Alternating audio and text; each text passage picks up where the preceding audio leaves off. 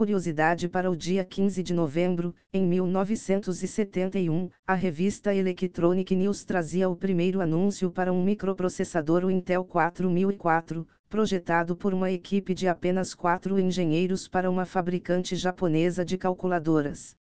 E após as notícias de hoje, tenham um maravilhoso dia.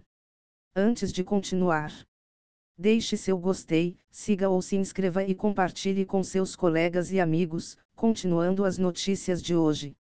Engenheiro de software acumula salários anuais de 820 mil dólares ao trabalhar para a IBM, Meta e Tinder ao mesmo tempo. Brian Rock decidiu fazer isso para garantir uma segurança financeira após ser demitido da Amazon durante a pandemia.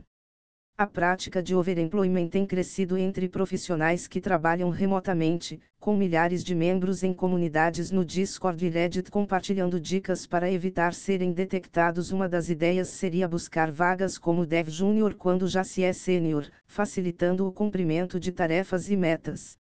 No entanto, o excesso de trabalho, a culpa e a exigência de retorno aos escritórios têm sido os grandes desafios desses profissionais. As informações são do site Business Insider. Sam Altman, CEO da OpenAI, confirma início dos trabalhos no GPT-5. O modelo ainda não começou a fase de treinamento, com a empresa buscando conjuntos de dados em larga escala que não estão disponíveis publicamente, especialmente conversas em qualquer formato, grandes dissertações ou textos longos.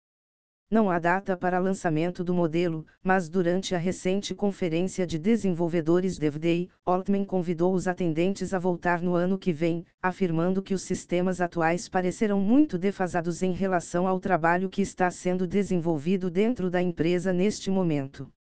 O objetivo final é criar uma superinteligência, mas ainda falta aos grandes modelos de linguagem algum fator para que eles possam criar novos conhecimentos, afirma Altman. As informações são do jornal Financial Times. Pesquisadores do Google descobrem grave vulnerabilidade em CPUS Intel, uma sequência de instruções que leva a um comportamento inesperado que pode ser explorado maliciosamente, resultando em falhas do sistema e possíveis escalonamentos de privilégios.